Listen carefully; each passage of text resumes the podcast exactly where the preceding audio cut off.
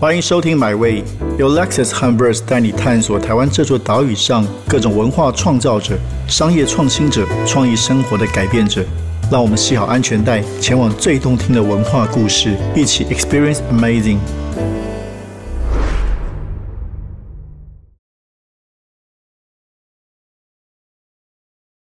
欢迎收听我们这个月的MyWay。那这个月MyWay的节目的主题是创新未来。那我们邀请到不同的来宾，不同领域里面都是那个领域的佼佼者或者是先锋。那在这个月呢，我的客座主持人，我的好搭档是我的老朋友泛科学的总编辑国威，跟我一起来跟很多不同来宾聊。那今天呢，这个来宾哇，我是久仰很久。那我们 Verse 过去也做过一个深度报道，那他不断有新的动作在餐饮市场，甚至最近在建筑市场，是我们永丰余生技总经理何一家。那我先欢迎国威以及我们现场两位好。哎，你好，大家好。Hello， 铁哥，很高兴又能够来担任客座主持人的身份。对啊，我觉得每一次这个主持其实都是一个兴奋啊，因为都可以跟很多不同来宾聊他们的理念，还有人生的历程哦。嗯，那我们先问，其实其实这个，我想永丰余生技对我们一般的消费者来说，在日常生活都见到很多，像很多朋友都很喜欢 Green and Safe， 然后甚至从高档的像山海楼，然后农人餐桌，像我以前在那个重庆南路那边上班。所以也常去这个农人餐桌、哦、对对对，所以都是非常的熟悉。那您是一开始怎么样投入这个行业呢？生技乃至于这个餐饮食品相关的产业？呃，我们大概投入的时间比较早，是就大概二十年了。那最开始的时候其实是呃，就是永丰余集团本来认为说，其实当然呃，现在讲工业污染啊，或者怎么，这是一块。可是其实上，农业也是一个非常需要呃努力做得更环保的、嗯嗯嗯、的一个产业。那当时比较少人投入，然后有机其实很少人知道，所以我们就开始从呃有机农法到底可以怎么做去探索，然后一直走到今天，然后走进通路，然后呃呃餐饮最主要是想要。呃，做一个平台能够展演，就是台湾真正很好跟呃很环保的食材这样子。那那聊聊你自己，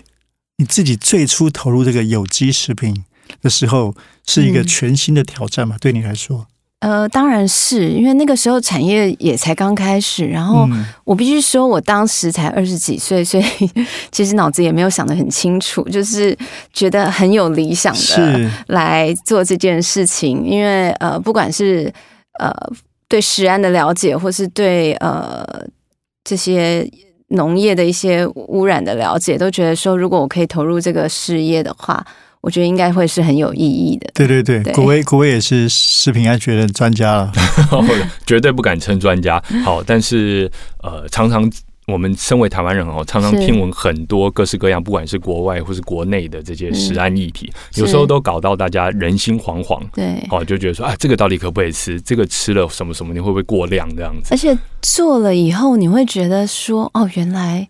这个也要添加，那个也要添加，欸、然后。更了解以后，你就觉得说更有那个责任感，说也许我们可以提供一个不一样的 solution 给市场。真的是回头来思考，就是说、嗯、哦，原来我日常吃的东西、嗯、加了那么多我念不出来名字的一些科学名词，这样子。对，就说哎、欸，那能不能不加呢？哎、欸，不加的话，这个味道好吗？不加的话，它保存期限够吗？ 对， 對，不加的话，它的色泽还是什么的，嗯、会不会？呃，卖相不好了呢，那这又影响到我们商业的决策，是，对不对？是。所以有机这两个字说来简单哈，你要怎么确保这个有机能够名副其实呢？其实，所以很多人觉得说 farm to table 就是从农场到餐桌，好像是一个很呃 romantic 的 idea， 其实是很难的。嗯、对对，就是所以你看，我们比如说这个已经做成一个调理包，可是里面所有的料我们都要。从有机器做开始，所以这个这个过程是非常长的。嗯嗯嗯，我们常常像现在，我们已经在放明年要生产鸡的蛋了。哦，对对、哦、对，因为它提前很多，对它要先孵成小鸡，然后我们要养好几个月，然后它才会变鸡肉，然后它就会再变成有一天就再跟其他洋葱、红萝卜那样弄一弄，又变成咖喱鸡。所以其实整个过程料很多。然后每一个都要去做，然后去呃了解说它整个呃养殖的过程都是非常有机环保的，然后呃无残留的，然后再把它做成终端的产品，所以其实没有想象那么简单。对，而且据说我想好奇问一下，像比如动物部分，你们有鸡牛，你们是不收部分？对，我们不收。可不可以再跟大家说明一下？比如说我不会收一个鸡腿来，对对对，因为我不知道那鸡腿曾经在谁身上。对对，所以我们基本上都是一场一场的放养鸡，然后呃，我们给的蛋就是特殊的这种比较原生种的古早鸡的蛋，嗯、然后到孵化以后，然后给农民弃养，然后弃养一整场可能几千只出来以后，嗯，然后我们全收，然后里面所有的它的部位我们全部都拆解成各种商品，有生鲜用的、加工用的、餐饮用的、骨头要去熬汤的，就是你想得到的我们把它全利用，缩短那个供应链里面的浪费，让我们的呃成本更有优势，去供应个更好的产品给市场。对，这很重要，因为其实减少这个过程当中的浪费，嗯，呃，一方面环保啦，一方面我们善用这些食材，另外一方面也是呃能够更多样化自己的产品这样子。是，因为其实你们的通路好多，我们从实体的呃实体的这些通路哈，电商，然后又有呃。这个很多的冷冻包、餐包这样子，那这个到底要怎么一直去推出那么多的东西？你们需要很大的团队来做。对，或者说比较好奇的是，因为跟很多很有名的厨师，包括这个彭天恩，我们 Verse 第一期的封面，然后陈兰书、林权，乃至于我们这个MyWay也介绍过的陪人妈妈，我觉得你们的这个企划开发力非常强大。嗯，对，是怎么样可以有这样的动力？我觉得呃，找这些 chef 跟呃陪人妈妈呃，都是因为我觉得我们的理念契合，我们都认为说，其实我们的 slogan 叫做“真食物更有好味道”。嗯，就是我们真的相信好的食物它来自更好的过程，不管对环境对人体，那最后应该给予你更好的健康跟味道。所以我觉得在这件事情上面，呃。其实跟这些 chef 是契合，所以我们共同开发，我觉得是有点非常自然的过程啦。嗯嗯嗯，当然，呃，市场的需求还是很重要啦。对啊，对，就是市场需要什么样的产品线？嗯、比如说，为什么会有这么多的调理包？我们最开始当然只能卖生鲜，因为那个时候光要把生有机的生鲜做出来就已经困难重重了。可是后来我们透过一些呃消费者的访谈跟调查，发现大部分都是都会型的妇女在买我们的商品，嗯、消费者轮廓就出来了。对，那他们不是说真的没有钱来买，因为他们都可能有稳定的工作，可是他真的没时间去煮这一餐给小孩吃。嗯，那他如果随便在外面买一个外带，他又觉得不安心，可是永远都 struggle 在呃，我到底可不可以给小孩吃？还是买了就堆冰箱也没时间做，然后常常不小心又加班来不及。对，然后就他们其实牵扯在两个很 dilemma 中间。那我觉得我们的调理包给他一个很好的 solution， 就是说基本上他在半小时内一定可以弄出一整餐。嗯。的这个概念，这是我们研发的，为什么有调理包的概念？对对 对, 对。然后我觉得我们自己大部分同事也是职业妇女。可以完全理解这件事，所以我们自己如果复热做完觉得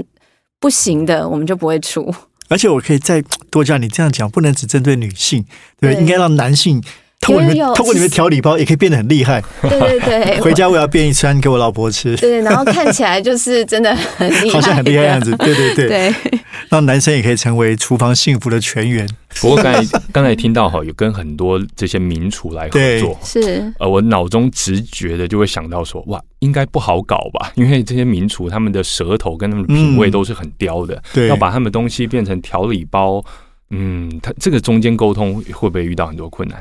嗯，当然会有很多技术型的困难，每一个产品都会有。嗯、那 chef 的要求又特别高，但是第一，他们跟我们合作的时候觉得食材应该大致是没问题。那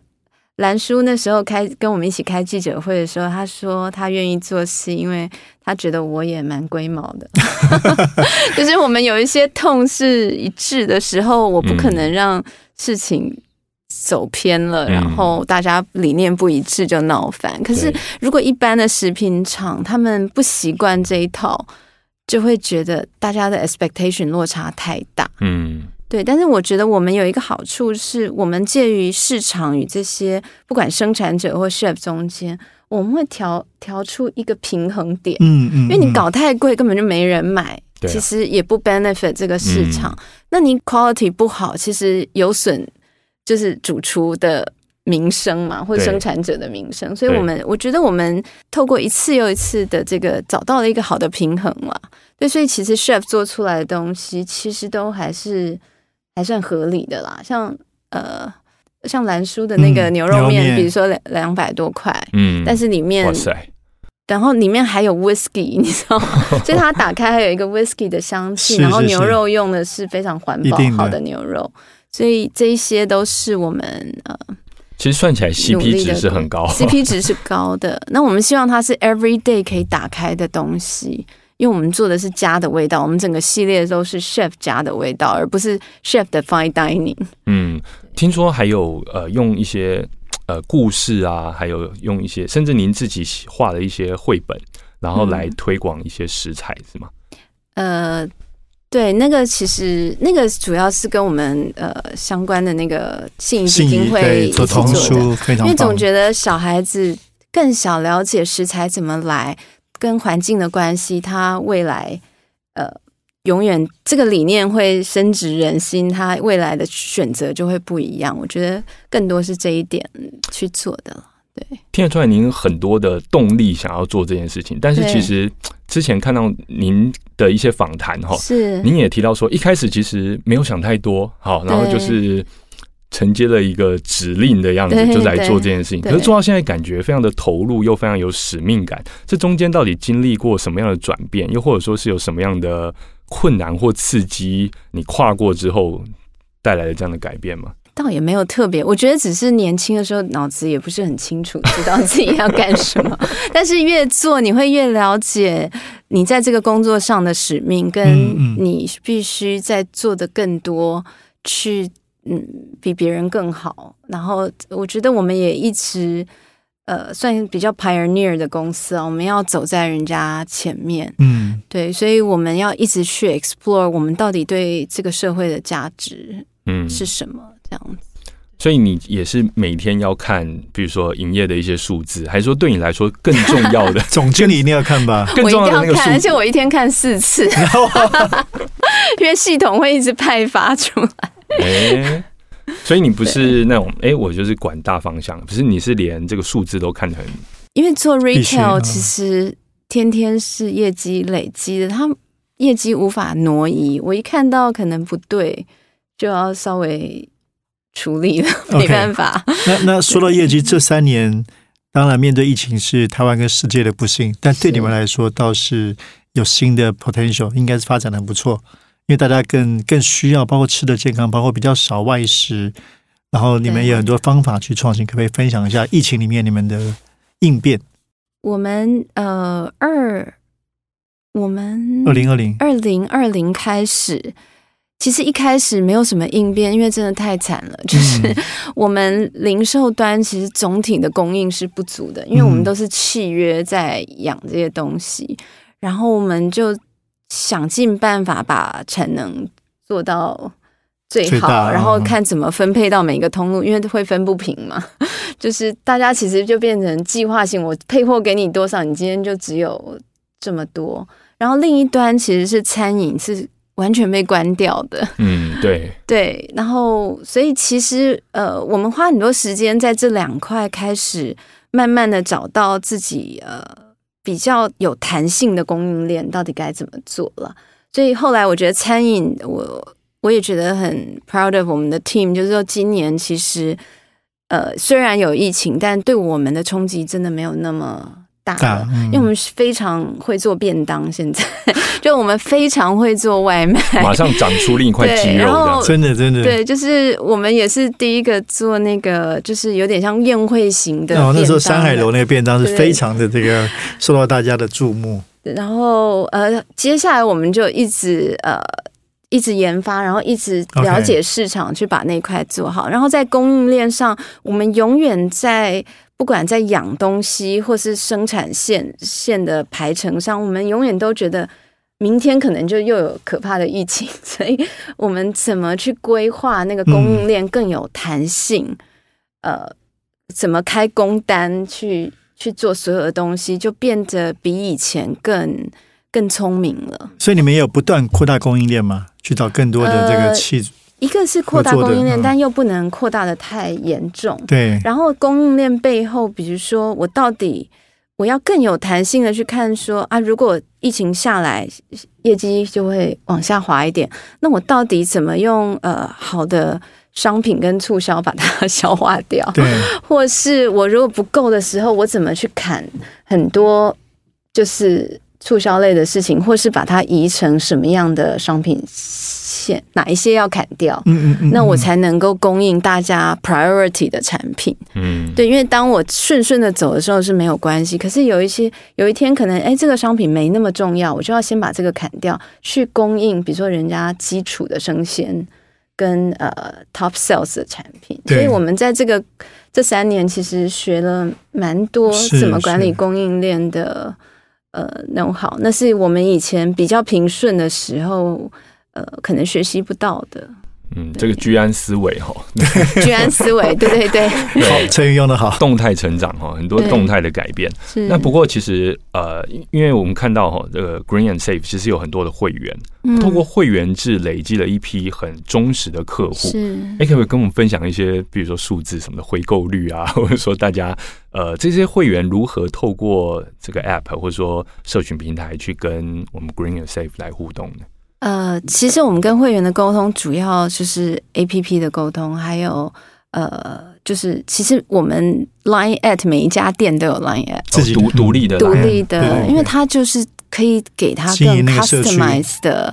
服务，所以他们有一些时候还会他们会 Line 给那个人说，哎、欸，我想要丝瓜小一点啊，或者什么，然后我们都还是在疫情中，我们也是这样服务，这已经像是干妈点程度的服务了，是是是，很亲近，丝瓜小一点，对，或是、啊、那个鸡蛋帮我留两包，帮我留一个小排，不要那么肥，因为有的人要肥的，有人不要肥的嘛。但是店长会不会很累？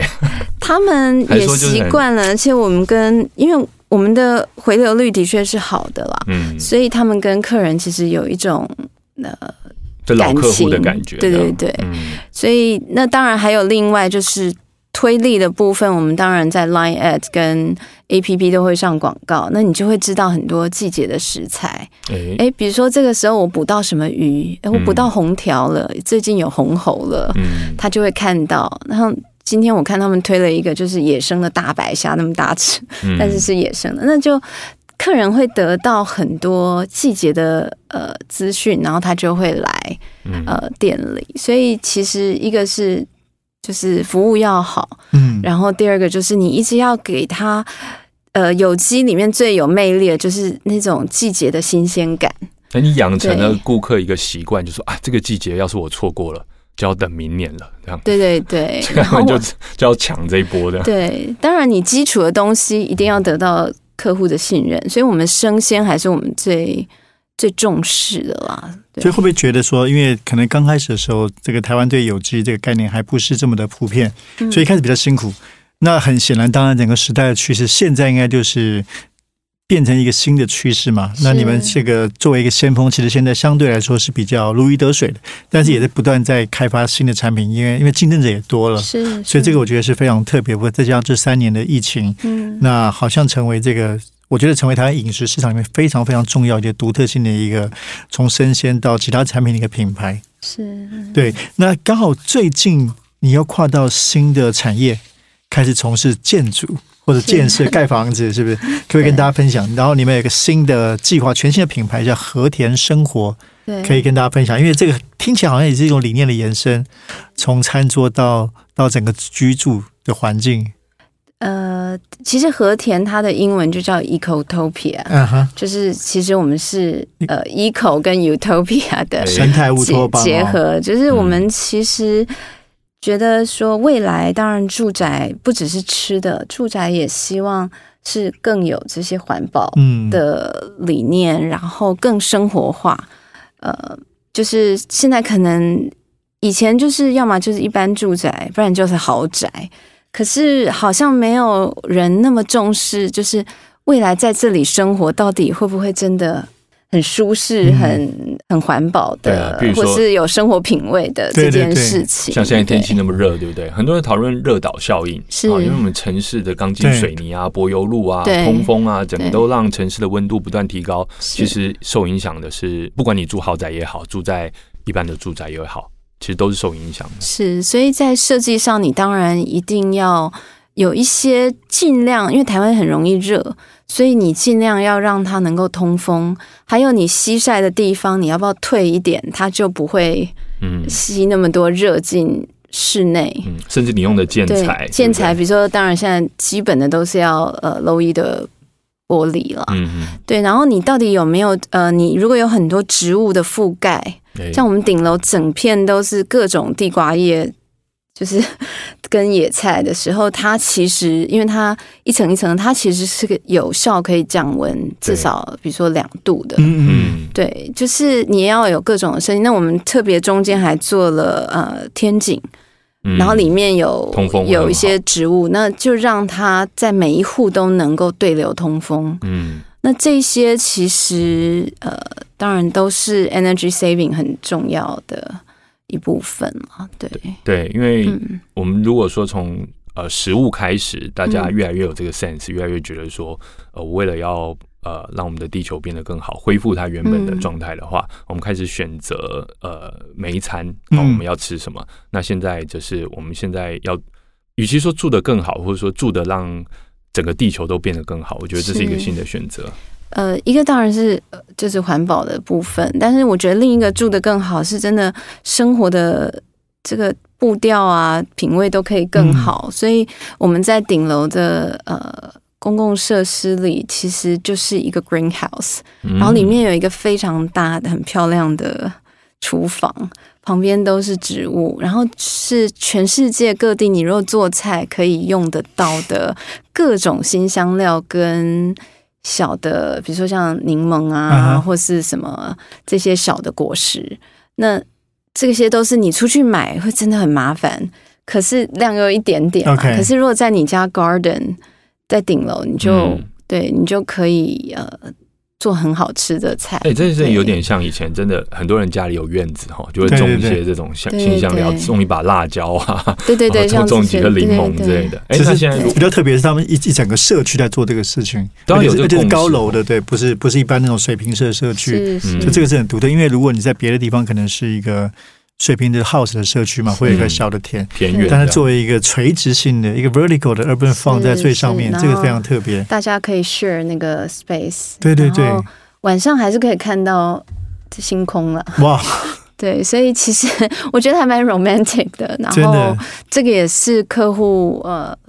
就是真的很喜欢的地方。是是是。对，不, 不过这房子已经卖完了，所以现在然后现在没不是卖房子，我们纯粹谈这个理念，我们只是谈理念嘛，当景点去这个参观一下。对对对而且而且这个你们很有趣了，因为你们在宣传上也特别说，那个艺术总监叶玉卿，还有景观的这美学 C M Flower 的这个钟勇好朋友，所以当时就希望把不同的美学的元素跟这个环保绿能的元素一起放进来。是，对啊，因为呃环保绿能是一个呃大家共同呃认同的事情，可是你美学不好，其实住在里面也蛮蛮不舒服的。对，所以我觉得，虽然我们说我们不是豪宅，可是我觉得我们是一个很好的住宅。我相信是，相信是，对，看到那个照片都觉得非常的心动。所以这个会持续有接下来其他的作品，就是在建设方面。呃，所以我们这个品牌未来其实就是想要 explore 呃。不管在环保上或是生活形态上不一样的思考啦、嗯、然后希望可以越来越做更多 sustainable 的 housing 给、嗯、给市场。那我觉得可以，不然我们其实不用特别来做这件事。对，那既然要做，我们呃虽然不大，可是我们就慢慢的做出另一个不一样的呃市场这样子。嗯，我感觉这个题目也也也也蛮新的，就虽然绿建筑说了很多年，是，但真的让一个建筑变成你这边说的一个循环生态体系也也不太多，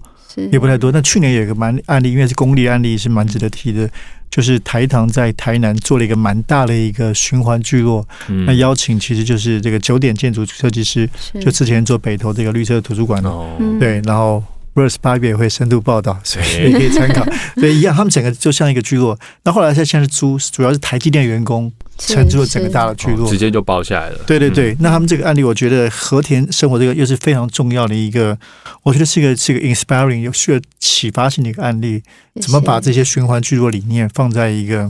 都市的？因为它还在台北市市中心嘛，是是这是另外一个很特别的地方，在中山北路。好，那对你来说。接下来呢，就是愿景，因为做了这么多，从这个生鲜到餐厅，到你们做这些食品的开发，到建筑，那一定有一个你自己希望几年后达到一个对，不管对自己、对集团或者对对台湾有个愿景，嗯、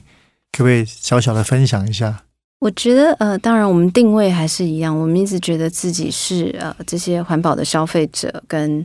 呃生产者之间。很好的一个 bridge，嗯、那我觉得当然你问我们我们当然还是你知道每年要展几家店啊，增长多少营业额，那个我们还是会持续做，然后到了目标呃在明年开始可能就会就会到新竹跟呃台中 yeah. 去或是其他的地方去呃扩点，呃接触更多的消费者，不止在网络上。那呃另外当然我觉得现在因为 E S G终于这么多人重视 environmental 的问题，嗯、那我觉得其实我们也是在一个呃，